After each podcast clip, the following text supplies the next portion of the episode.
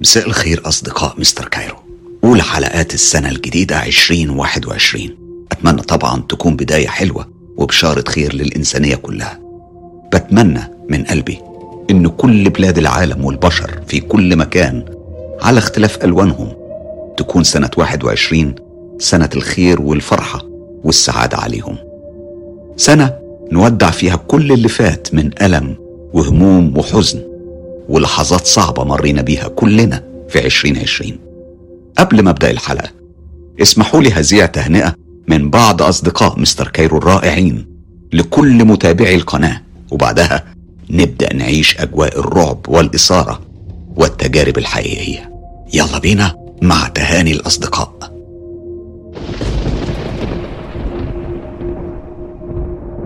السلام عليكم. أنا حنان من المغرب. آه كنبلغ لكم السلام كاملين. وكنقول لكم كل عام وأنتم بخير.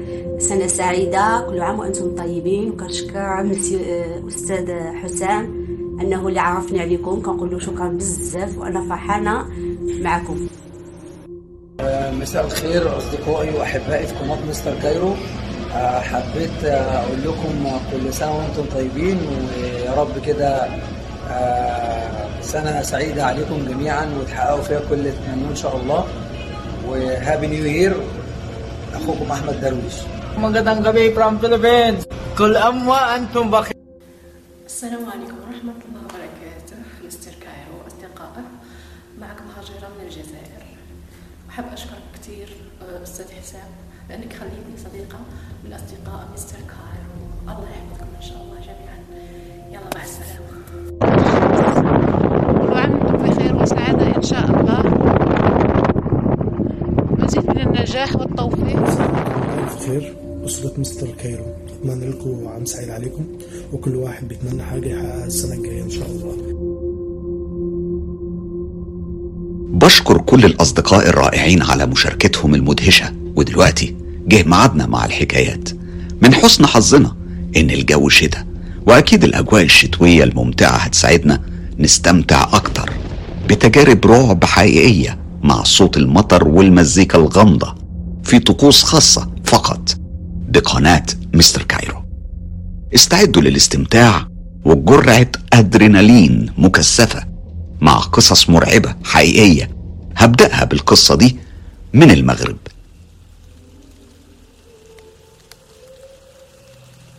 القصة دي من المغرب والحقيقة المغرب من البلاد الرائعة اللي بيتحكى عنها قصص مدهشة وأسطورية ممتعة.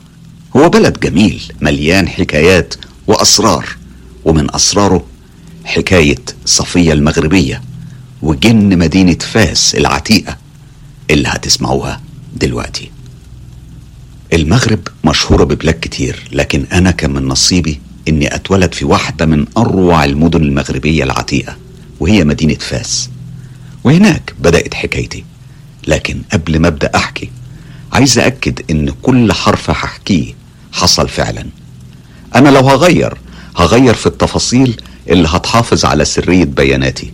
غير كده كل الأحداث اللي هتسمعوها حصلت وعشتها حرفيا زي ما بحكيها. البداية كانت مع والدتي وهي حامل فيا وهي اللي عاشت الفصل الأول من حكايتي أو من حياتي حتى قبل ما أنا أوصل الدنيا. هي بتقول إنها كانت في أيام الحمل الأخيرة بدأت تحس إن في حاجة بتحصل لي وأنا جوه بطنها. كأن حاجة بتحاول تقتلني أو تتخلص مني. بعدها اتأخر ميعاد الولادة عن الميعاد اللي كان محدد لها بحوالي ثلاث أيام. ماما بدأت تقلق جدا مع إن أنا كنت الطفلة الرابعة. يعني هي كان عندها خبرة كافية في موضوع الولادة وما كانش حاجة جديدة عليها. فقبل مني كان في ولدين وبنت. في الفترة دي ماما كانت قريبة جدا من ربنا سبحانه وتعالى وكانت بتصلي وبتدعي طول الوقت. إن الولادة تمر بسلام وإن الأمور تكون سهلة وما فيهاش أي مشاكل. في يوم وبالتحديد كان يوم اتنين. كانت نايمة في فترة الصبح وبتقول جالها في المنام راجل كان أسمر لكن بشرته كانت فاتحة مش غامقة. اتكلم معاها وطمنها وقال لها ما تخافيش جهزي نفسك أنت هتولدي بعد الظهر على الساعة خمسة وتلاتين دقيقة. هي لما صحيت نادت الممرضات وقالت لهم أنا النهاردة هولد الساعة خمسة وتلاتين دقيقة فاعملوا حسابكم على كده. وبالفعل اللي هي شافته حرفيا هو اللي حصل. على المعدة وفي تمام الساعة خمسة ونص أو خمسة وتلاتين دقيقة تحديدا أنا وصلت للدنيا. وهنا ابتدت أحداث أغرب قصة ممكن تتخيلها. أو تقدر تسمعها. تقدر تسميها المغامرات. مبدئيا كده تقدر تقول إني مختلفة جدا عن إخواتي. فمثلا من الحاجات اللي ماما دايما بتحكيها عني إني بدأت أتكلم في سن صغيرة جدا. تحديدا بدأت الكلام في سن سبع أشهر. ولما بقول بتكلم فأنا أقصد الكلام بجمل مش مجرد ترديد كلمة واحدة أو اتنين زي ما معظم الأطفال بيعملوا. كان ملفت جدا إن طفلة في سن سبع شهور تقدر تقول جملة كاملة مفهومة زي عايزة آكل إديني دي وغيرها من الجمل اللي كانت صعب جدا وغالبا مستحيل حد في السن ده يقدر يقوله. ده كان بيخلي الناس تتخض جدا لما كانوا بيسمعوني أتكلم. فوقتها كان شغل ماما الشاغل إنها تخليني ما أتكلمش قدام الناس والسبب إنها كانت بتخاف عليا من الناس. وبسبب الهبة الغريبة اللي عندي واللي كانت مش مفهومة وقتها ابدا. الحاجة التانية اللي كانت دايما تحكي لي عنها إني كنت من وأنا عندي ثلاث سنين دايما بتعرض لحوادث وكأن في قوة مش مرئية بتحاول تتخلص مني. لكن ماما بتقول إنه في نفس الوقت كنت بخرج من كل حادثة بأعجوبة وبخرج بسلام وبدون أي أضرار. كان برضو شيء ملفت جدا. أما بالنسبة لي وعلى قد ما ذاكرتي بترجع ورا وبفتكر في سن أربع سنين كنت دايما بشوف واحدة ست قصيرة لابسة جلابية وملثمة ودايما قاعدة ورا الباب. فأول ما ماما بتقفل الباب وتطفي النور كنت على طول بشوف الست دي في الضلمة وكنت لما أبص لها تحط صباعها على بقها وتقول لي يعني ما تتكلميش. الست دي فضلت أشوفها لحد سن خمس سنين. وبعدها وبدون سبب اختفت وما عدتش بشوفها خالص. أما من الحاجات اللي كانت بتمثل الغاز لماما هي إنها كانت بتصحى دايما في فترة الليل يعني متأخر مثلا الساعة واحدة الصبح أو اتنين الصبح. كانت بتصحى على صوتي وأنا بضحك وبلعب كأن في حد معايا. فكانت بتصحى مخضوضة تدور عليا مش بتلاقيني. إحنا وقتها كنا ساكنين في بناية من ثلاث أدوار. وشقتنا كانت في الدور الثالث جيراننا كانوا في الدور الثاني أما الدور الأرضي فكان مهجور محدش ساكن فيه ومقفول. فهي لما كانت بتدور عليا في البيت ما كانتش بتلاقيني وبعدها بتسمع صوتي وتركز معاه تلاقيني تحت في الدور الأرضي بضحك وبلعب في الضلمة ومش خايفة ولا حاجة. الموضوع كان بالنسبة لها لغز غريب ومش مفهوم. الأمور كانت اتطورت وأصبحت مخيفة جدا بالنسبة لأمي لدرجة إنها بقت بتربط رجلي في رجلها وأنا نايمة بالليل علشان ما أقدرش أتحرك وأنزل ولا أروح في أي مكان من غير ما هي تاخد بالها. كانت عارفة إنها لو ما عملتش كده هتلاقيني تحت في الدور الأرضي وكان أكبر مخاوفها إن في يوم هختفي ومش هظهر تاني. كل ده كان بيحصل لي وأنا في سن صغيرة جدا. مجرد فكرة نزولي لوحدي وبدون مساعدة للعب في الدور الأرضي. وأنا ما كملتش ثلاث سنين. كان لغز ولغز خطير. ماما ما كانتش لاقية أي تفسير ولا أي إجابة للأسئلة اللي بتفكر فيها. يعني لو افترضنا إن سني خمس سنين كانت برضه هتبقى صعبة. تخيل في الضلمة وتنزل سلالم ثلاث أدوار. حاجة طبعا مش مفهومة بالمرة.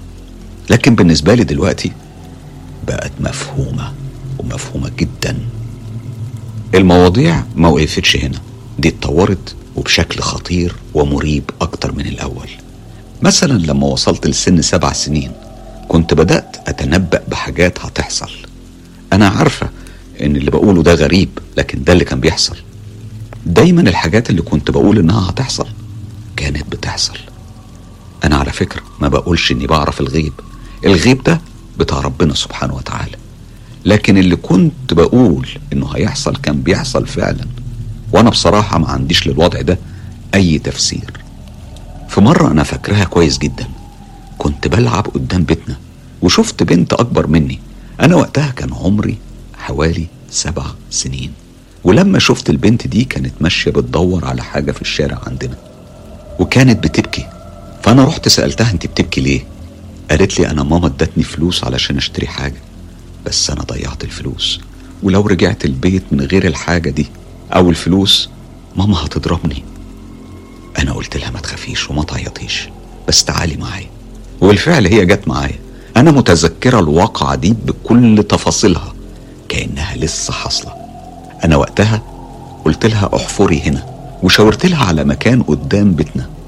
لقيتها بتبص لي وهي مش فاهمة. فكررت كلامي. احفري هنا. وبعدين كملت الجملة وقلت لها لو حفرتي هنا هتلاقي الفلوس.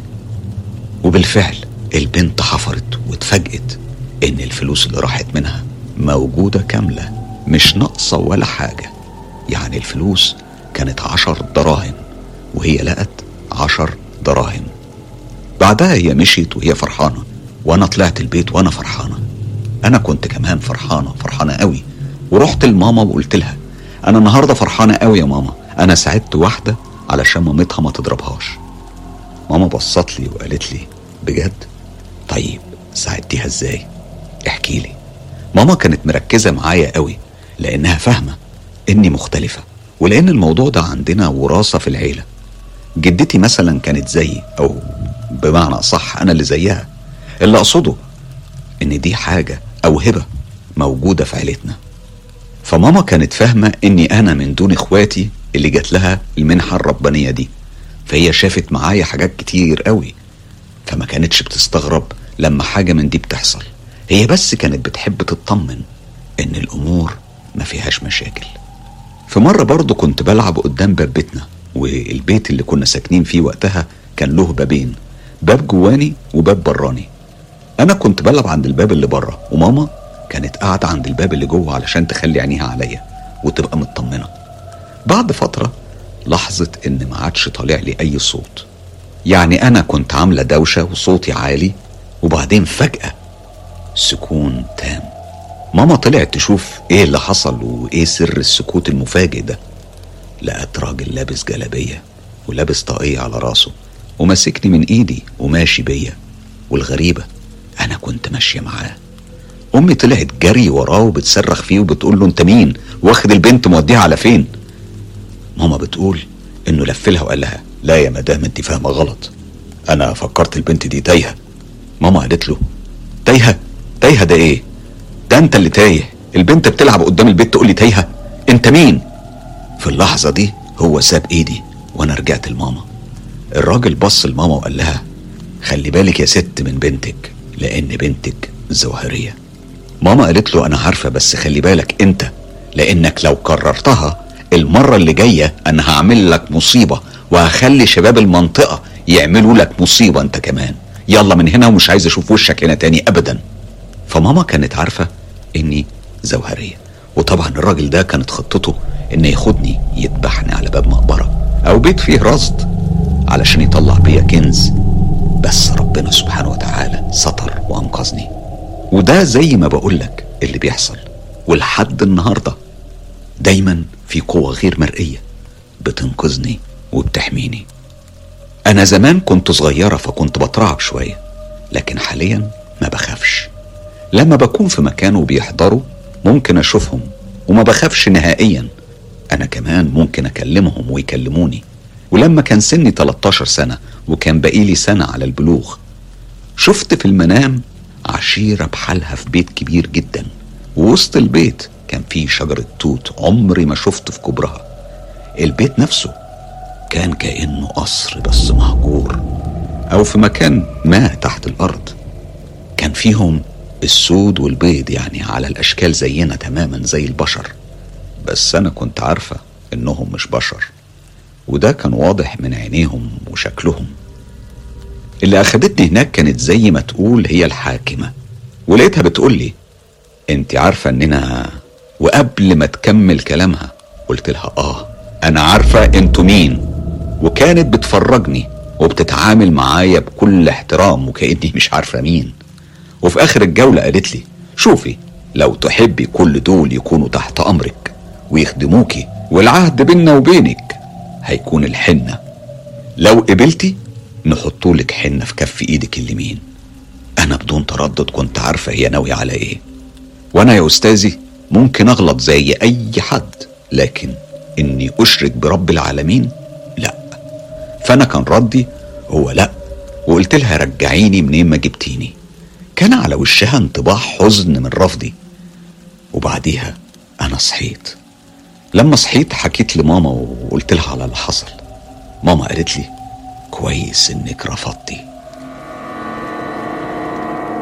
دي كانت بداية مشوار مع الجن فاس العتيقة وحكايات أغرب من الخيال. هكملها معاك الأسبوع اللي جاي بكل تفاصيلها الخطيرة وحكاياتها اللي ما اتحكتش قبل كده. وده على فكرة سر من أسرار المغرب اللي ما حكيتهوش لحد قبلك. أنا بصراحة اللي شجعني أتكلم إني سمعت في قناتك حكايات صيان. فكانت الحافز إني أفتح قلبي وأحكي وأقول للعالم على أسرار هيشيب لها شعر الإنسان. بشكر صفية على المشاركة الراقية مع كل أصدقاء مستر كايرو. وكالعادة بحب التأكيد على إن كل المعلومات اللي نشرتها في قصة صفية وجن مدينة فاس هي معلومات حقيقية مية بالمية. وما غيرتش في أي معلومة غير في الأسماء فقط لا غير.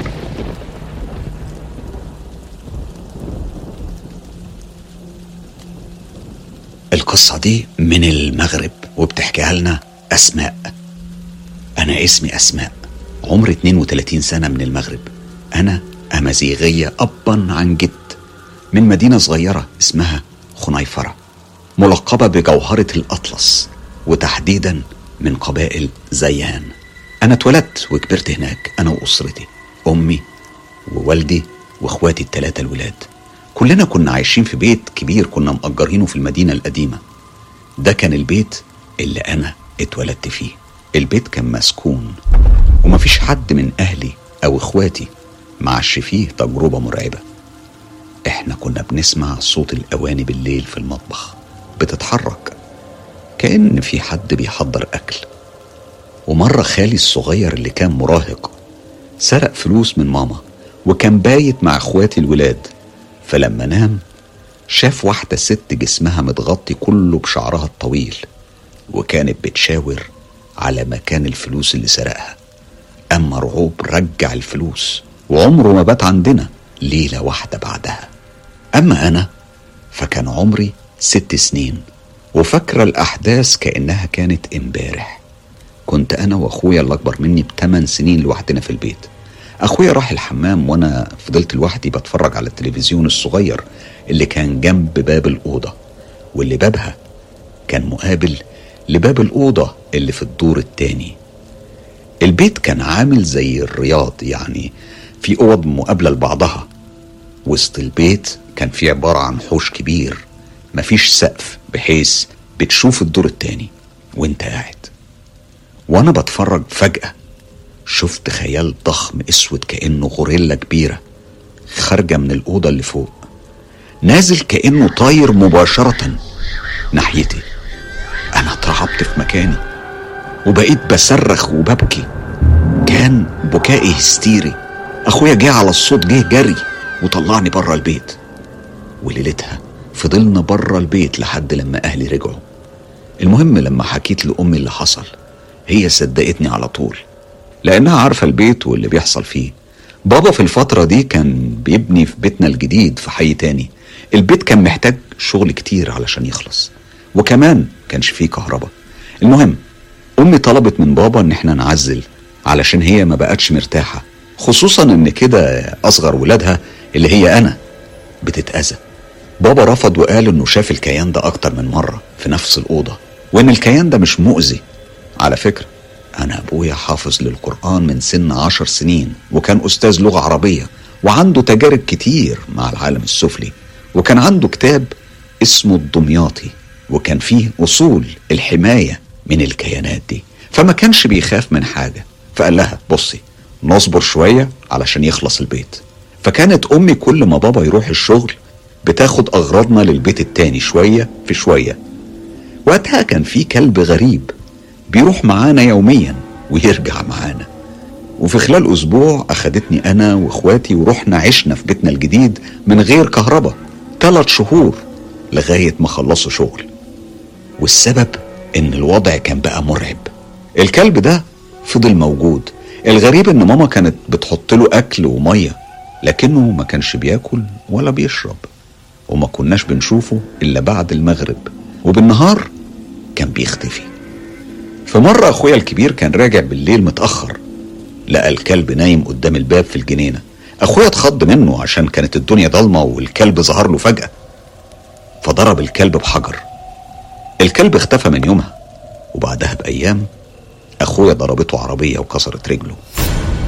والبيت القديم اللي سبناه محدش عرف يسكن فيه. لمدة عشر سنين لدرجة إن صاحبته كانت ست كبيرة جت عندنا وطلبت من بابا إنه يشتريه بتمن رمزي لكن بابا رفض. يمكن يكون اتباع بعدها الصراحة معرفش علشان أنا سبت المدينة دي من زمان. المهم أنا بعد الحادثة دي بقى يحصل معايا حاجات غريبة. مثلا أحط حاجة في مكان وأرجع ما ألاقيهاش. أروح أعمل حاجة مثلا وبعدين أرجع ألاقيها في نفس المكان. بعدها بأربع سنين وفي بيتنا الجديد كنت بالليل بذاكر في أوضتي. فجأة حسيت بتعب شديد. أنا طفيت النور علشان أنام. والله كنت بشوف أجسام حواليا وحاجات بتتحرك في الهواء قمت ناحية مفتاح النور فتحت النور. مفيش حاجة. بطفيه. برجع أشوف الحاجات والخيالات دي. أنا هربت جري ورحت عند بابا ونمت جنبه. وعلى فكرة أنا في مرة رحت زيارة لخالتي. وقلت لها أنت فاكرة بيت الحاجة اللي كنا ساكنين فيه؟ لون خالتي اتغير. وقالت لي أنت إيه فكرك فيه ده؟ ده كان زي عاصمة الجن في المنطقة. وأنا قبل ما أبعت لك القصة كنا بنتكلم أنا وأمي. وقالت لي إن المكان اللي كان مبني فيه كان كله روضة يعني بالمغربي مقبرة. ولما قرروا يبنوا بيوت هناك خلوا أهل الميتين يجوا يشيلوا بقايا الجثث ويحولوها لروضة تانية. بس أكيد في ناس ما كانش لها أهل ففضلت هناك. ماما قالت لي أنت تعرفي الراجل المجنون المتشرد اللي كان دايما بيكون حواليه كلاب وقطط وكان دايما قاعد جنب السينما القديمة المهجورة؟ قلت لها آه. قالت لي بيقولوا إنهم لما كانوا بيحفروا علشان ينقلوا الروضة الولد ده كان هناك شغال معاهم ومرة هو وزميله بيحفروا لقوا جمجمة سليمة أسنانها كانت بيضة وسليمة بشكل غريب. فالولد ده شال الجمجمة وقعد يتريق ويقول لصاحبه ربنا يعلم قد إيه السنان دي كانت بتاكل جوز ولوز وحاجات صلبة ولسه سليمة. يقال ردت عليه الجمجمة وقالت له وليه ما تقولش يعلم الله كم قرأت من قرآن وأذكار؟ فهو ساب الجمجمة من إيده في نفس اللحظة. اتجنن من الصدمة. أنا لحد دلوقتي ما بطفيش النور وبنام على نور الأباجورة. علشان بشوف خيالات. وبغطي المراية بالليل ومع ذلك بسمع رعب وبشوف حاجات محدش تاني بيشوفها. أنا هبعت لك قريب موقفين. واحد حصل معايا في الجبل وواحد لقصة أمي مع الجنية اللي كانت بتظهر وبتلعب معاها. أنا بشكر أسماء كتير على الموقف المرعب اللي حكته لنا. وطبعا بكل تأكيد مستني المواقف المخيفة اللي حصلت في الجبل وقصة والدتك مع الجنية. أكيد هتبقى قصص مثيرة هيستمتع بيها محب الرعب من أصدقاء مستر كايرو. هدية السنة الجديدة. معانا رانيا الزوهرية. رانيا في مصر دايما قصصها بتكون قصص حقيقية مية في المية والغير كده. بتشوف حاجات إحنا كبشر عادية ما بنشوفهاش. بتسمع حاجات مخيفة ولها صلة بالعالم الموازي. صلة قوية جدا. تعالوا نسمع. رانيا هتحكي لنا على إيه في الحلقة دي. لما كانوا أولادي صغيرين في السن كنت أغلب الأوقات بحميهم بالليل على أمل إن الحمام الدافي يخليهم يناموا بدري شوية. فمرة بعد ما حميتهم ودخلنا ننام يوميها حلمت حلم كأنه حقيقة. شفت نفسي واقفة في أوضتي قدام المراية. الأوضة كانت كحل مش منورة. وبرغم كده كنت شايفة في المراية ناس كتير مالية الأوضة عندي. التفت ورايا ما لقيتش حد. أرجع أبص في المراية ألاقيهم. أنا من جوايا عارفة إنهم مش بشر. وفجأة واحدة منهم ظهرت بوضوح في المراية. كان شكلها عادي وقالت لي إحنا كتير أكتر من كده في الحمام. فبلاش تحمي ولادك بالليل لأن إحنا بنتضايق عندك كل يوم من الصبح لحد المغرب. بعد كده لأ. أنا كنت في الحلم مش قادر أنطق من الخوف وصحيت لقيت نفسي بنهج جسمي كله كان متلج. أنا اعتبرت الحلم ده بمثابة تحذير وبطلت أحميهم في وقت متأخر بالليل من يوميها. دي نصيحة مش بقولها لكل الناس. اللي حابب يعمل بيها يعمل بيها. دي الحكاية اللي حصلت لي. دلوقتي هحكي لكم موقف تاني. برضه أنا تعرضت له وبرضه في الحمام. مرة دخلت أخد شاور بعد ما نيمت الولاد. كانت حوالي الساعة خمسة بعد الفجر. لما قربت أخلص الشاور بتاعي لقيت الحمام ريحته بيروسول البيروسول ده مبيد حشري مشهور في مصر. الحمام كأنك رشيت فيه كمية من البيروسول لدرجة إني حسيت إن أنا بتخنق. مع العلم أنا ما عنديش بيروسول في البيت خالص. لبست هدومي بسرعة وجيت أخرج. سماعة الدش وقعت على الأرض مع إن أنا كنت معلقاها بعد ما خلصت الشاور على طول. وطيت أجيب الدش من الأرض. قسما بالله وقع على ظهري حتة وقعة. ودماغي اترزعت في الأرض من شدة الوقعة وما قدرتش أقوم من مكاني. أنا اضطريت أزحف على الأرض لحد ما طلعت وفضلت أتوجع من الوقعة وجسمي كله كان بيوجعني كأني انضربت علقة موت رغم الأدوية ومسكنات الألم. وفضلت على الحال ده يجي شهر وزيادة لحد ما بدأت أتحسن شوية بشوية. الحمد لله. بشكر رانيا على القصة وعلى المواقف اللي حكتها النهاردة من خلال قصص وتجارب أصدقاء مستر كايرو. القصة دي من الجزائر وقصة أعتقد إنها من القصص الواقعية. هنسمع فيها تفاصيل غريبة. اسمحوا لي إن أنا أحكي لكم القصة بدون ذكر أسماء. أنا هقرا القصة زي ما وصلتني حرفيا. أنا ممرضة من الجزائر بدون ذكر أسماء أو أماكن حفاظا على خصوصية الناس اللي في القصة. أنا بكتب القصة باللهجة المصرية علشان تبقى سهلة. أنا عارفة إن لهجتنا صعبة شوية للفهم. المهم قصتي يمكن ما فيهاش عفاريت وجن برغم إن في حاجات مش مفهومة. أنا اخترت إني أقول يمكن صدفة أو تخيلات لكن القصة ما بتقلش رعب عن كل قصص الرعب اللي بتسمعوها على القناة وفي قنوات الرعب في مرة كنت في مناوبة ليلية في مستشفى صغير على أطراف المدينة. يعني كان العدد صغير مش زي مستشفيات الكبيرة. كان بيبقى فيه مدير مناوبة ومفتش طبي واتنين دكاترة وحوالي خمسة ممرضين على حسب المناوبة. ففي الليلة دي كان المفتش راجل خمسين العمر ملتحي تقي. كان دايما في حاله يعني بيهتم بشغله وبس. ما بيقعدش مع العمال ولا بيتكلم معاهم لأن في العادة إحنا عددنا قليل فكلنا كنا بنقعد مع بعض وبناكل مع بعض وكده لكن هو كان مع نفسه. في المناوبة دي هو كمل شغله في مراقبة الأدوية والماتيريال وقال إن لو احتاجنا أي حاجة هو هيكون حاضر.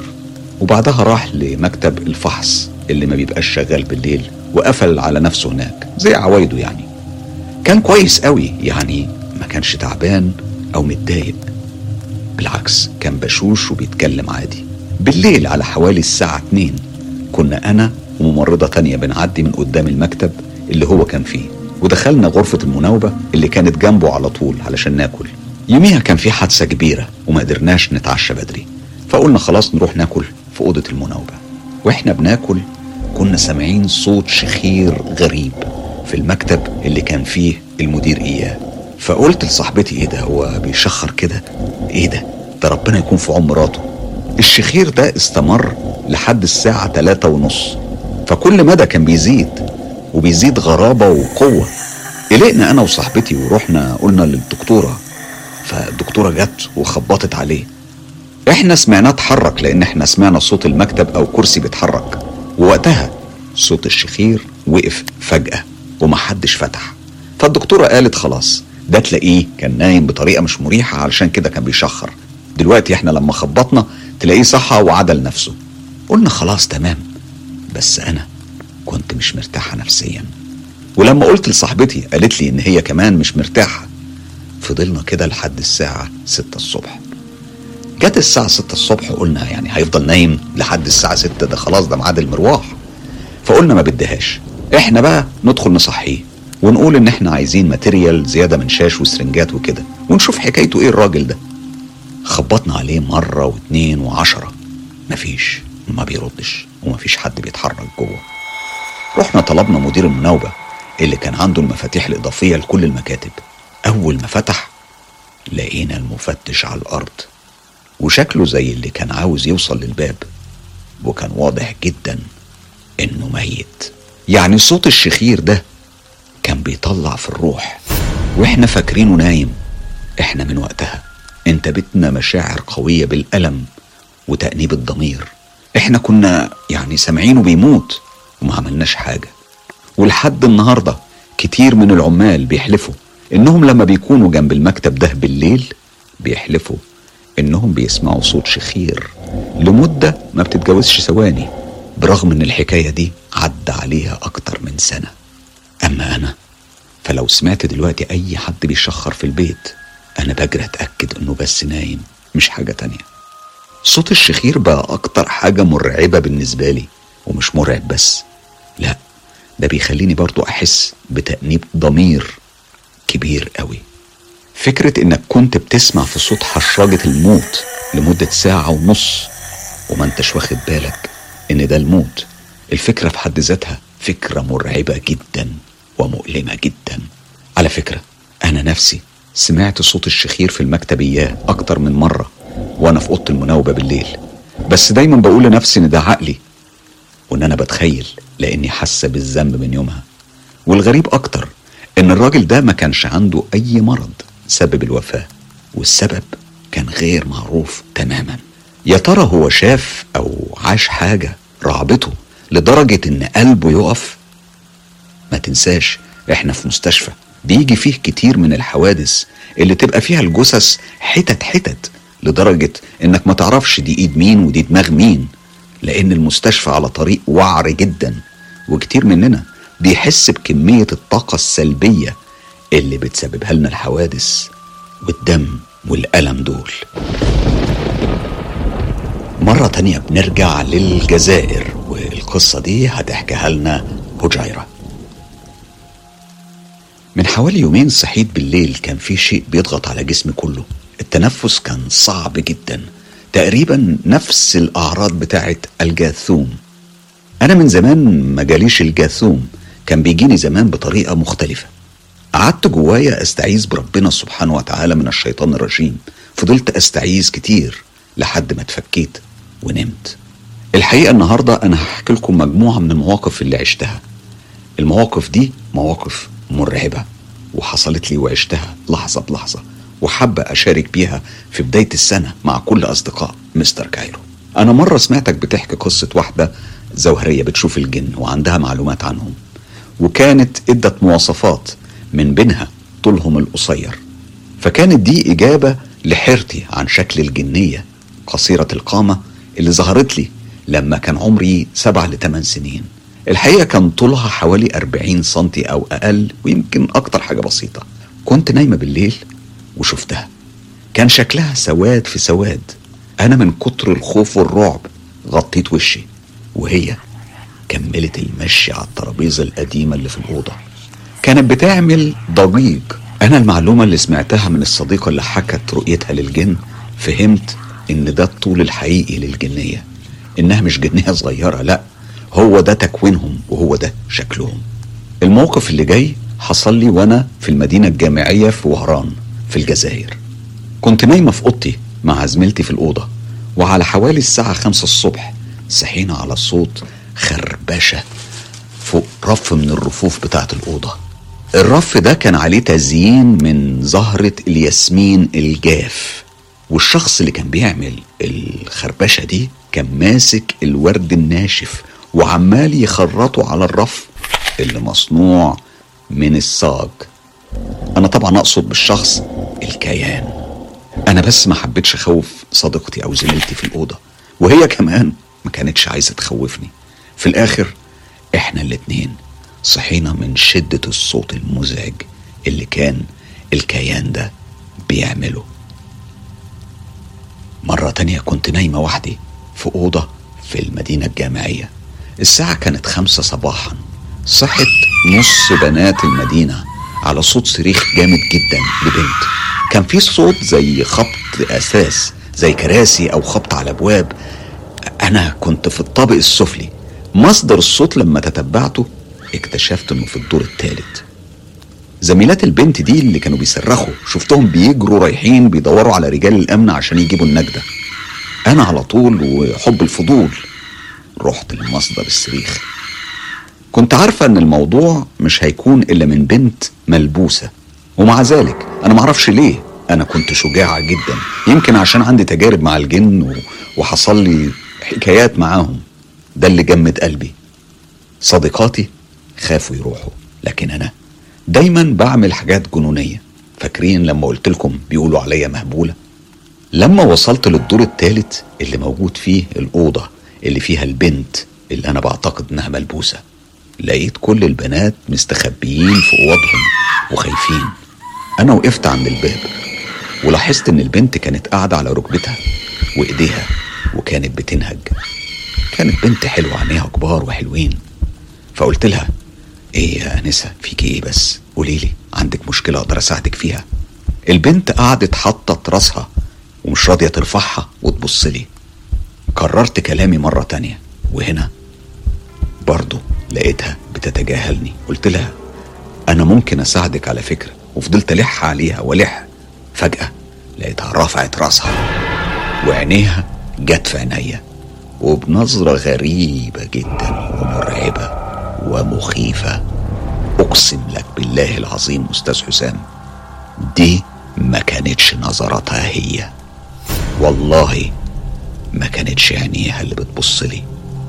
والله العظيم الدم اتجمد في عروقي وحسيت بقشعريرة بتمشي في جسمي بسرعة كبيرة وبسرعة بصيت لها بكل ثبات وفي وشها قمت قايلة بصوت مرتفع أعوذ بالله من الشيطان الرجيم أعوذ بالله من الشيطان الرجيم أعوذ بالله من الشيطان الرجيم. قلتها ثلاث مرات والبنت بعدها قامت من مكانها وصرخت بصوت عالي واخدت ترابيزه قصيرة ورمتها عليا. أنا جريت بسرعة عشان الخبطة ما تجيش فيا. ووقفت على بعد مسافة بعيدة نسبيا عن الأوضة اللي الترابيزة خبطت في بابها. البنات المساكين كلهم قفلوا على نفسهم اوضهم وكانوا مرعوبين ميتين من الرعب. وفي الوقت ده جم الحراس بتوع الحرس الجامعي ومسكوا البنت وأخدوها. تاني يوم قابلت واحد من الحراس وسألته إيه اللي حصل للبنت؟ فحكالي إن البنت حكت لهم إن في كيان خدها لعالمه ما تعرفش إزاي وقال لها على اسمه وأسماء قبيلته أنا طبعا مش هذكر اسمه لأنه كان اسم غريب ومش حابة إن أنا أستدعيهم لأن مجرد ذكر أساميهم ممكن يحرك الأجواء وممكن حد منهم يظهر. وحتى لو أنا حد حكالي هقول له ما تذكرش أسماء أي حد من العالم الموازي.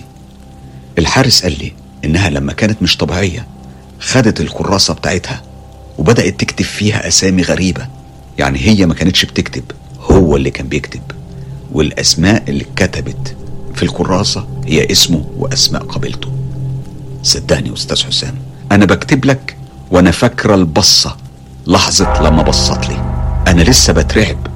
كل ما افتكرها مرعبة جدا جدا جدا. أنا دلوقتي معرفش إيه اللي حصل للبنت دي.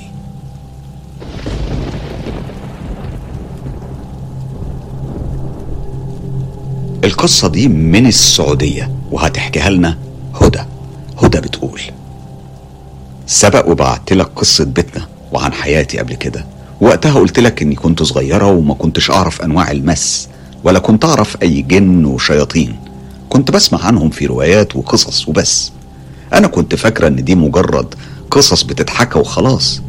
وما إني كنت البنت الوحيدة فما كانش عندي حد أتكلم معاه.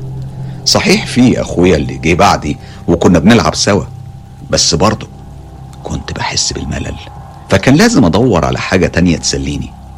وزي ما قلت لك كنت بتكلم مع الحيطة اللي لازقة في سريري. وطبعا أنتوا عارفين. أنا كنت بتكلم مع مين؟ كانت حاجة خفية بتجبرني أتكلم معاها.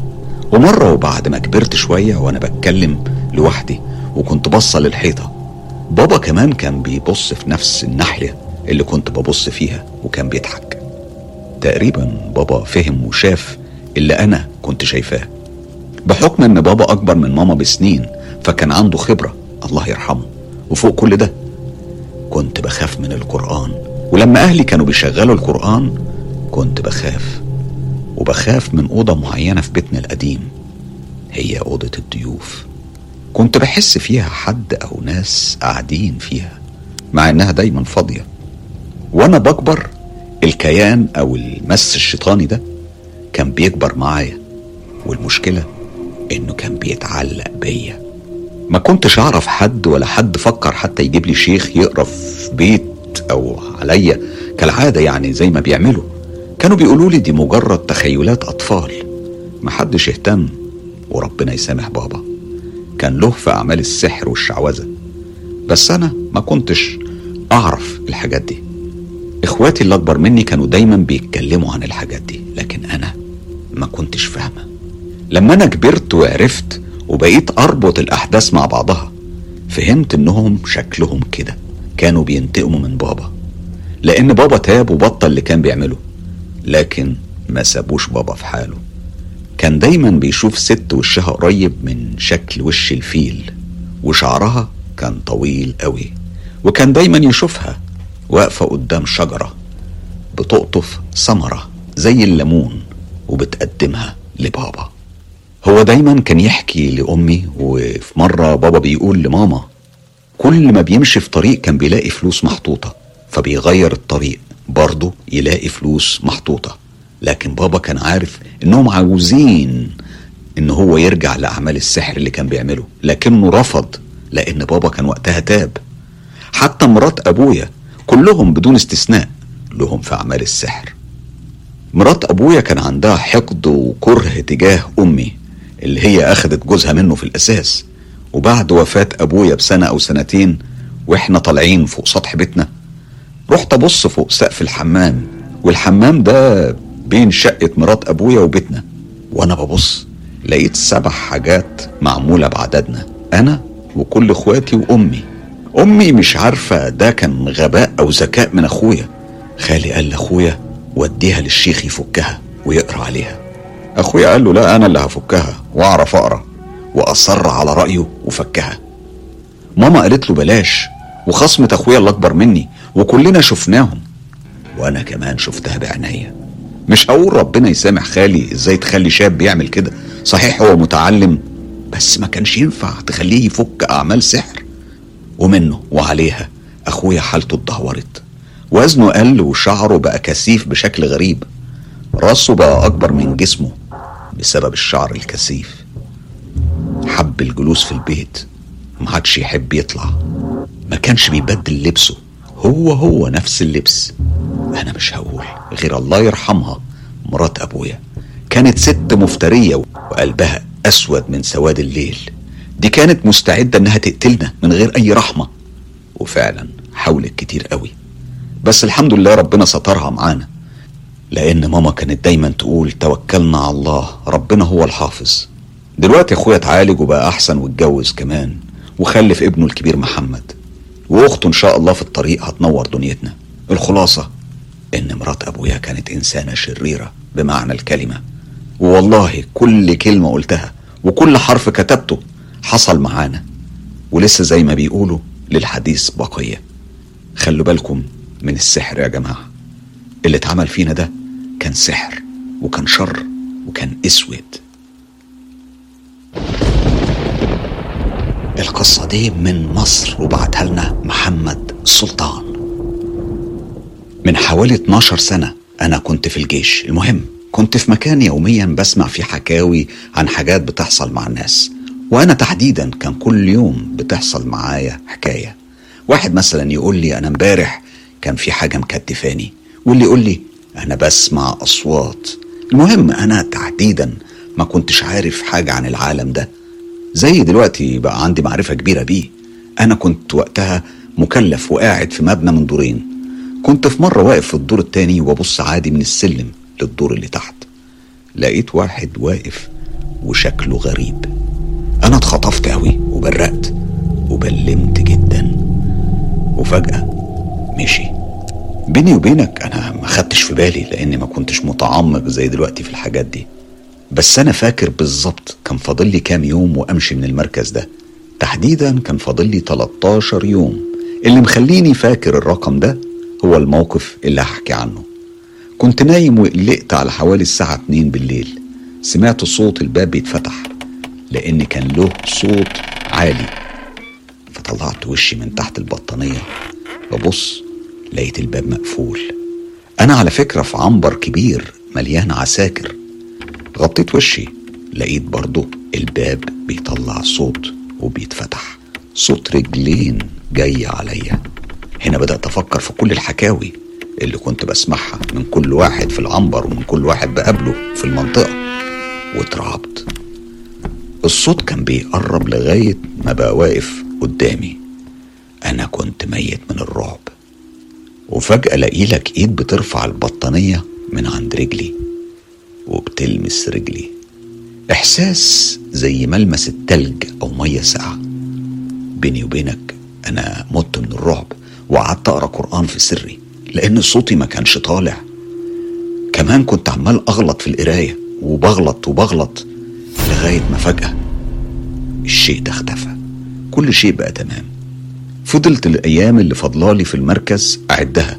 كل يوم كنت بعده. 13 يوم تقريبا ما كنتش بنام ودايما مرعوب لأني كل يوم برضه كنت بسمع حكاوي مرعبة. لحد ما جالنا واحد زميلنا من الصعيد وقال يا جماعة هو كل يوم في الموضوع ده؟ ده أنا بنام وبصحى على صوتهم وهم عمالين يرغوا جنب مني. وأنا أفضل أقول لهم أبوس إيديكم عايز أنام فيسكتوا أنام يرغوا تاني. قلت لهم هو كده بقى مفيش نوم؟ أديني قاعد لكم أهو. وبيقول بيبص ناحية الصوت ويضحك عليهم. تخيل واحد بيقول لي بيضحك عليهم بيجيب منين القلب ده؟ فلما رحت سألته قال لي اسمع أنا أعتبر متربي في التراب والصحراء الحاجات دي عادية جدا وعلى طول بتحصل. الجن دول عايشين معانا وأنا ما بخافش منهم. أنا بالنسبة لي دي كانت تجربة وتجربة مخيفة ومرعبة. تاني موقف حصل لي وحصل من فترة بسيطة جدا كان موقف صعب ودي كانت يمكن تاني مرة تحصل لي. أنا كنت نايم لقيت حاجة حضنتني جامد جدا ومش عايزة تسيبني. أنا كنت صاحي بس مش قادر أتحرك أو أفتح عيني. مش عارف أتحكم في أي حاجة فيا خالص. أنا عرفت إن ده هو الجاسوم اللي بيتقال عليه. والجاسوم كانت تجربة مرعبة مرعبة جدا. بتمنى إنها ما تتكررش في حياتي تاني أبدا. لأن اللي حصل لي في الليلة دي مخيف مخيف أكتر من إني أقدر أحكي على تفاصيله. كل اللي أقدر أقوله إن كان الإحساس مفزع. تخيل نفسك نايم في سرير عينيك مفتحة ومش قادر تحرك شعرة من جسمك. مش قادر تقوم مش قادر تعمل حاجة. والرعب مسيطر عليك بالكامل.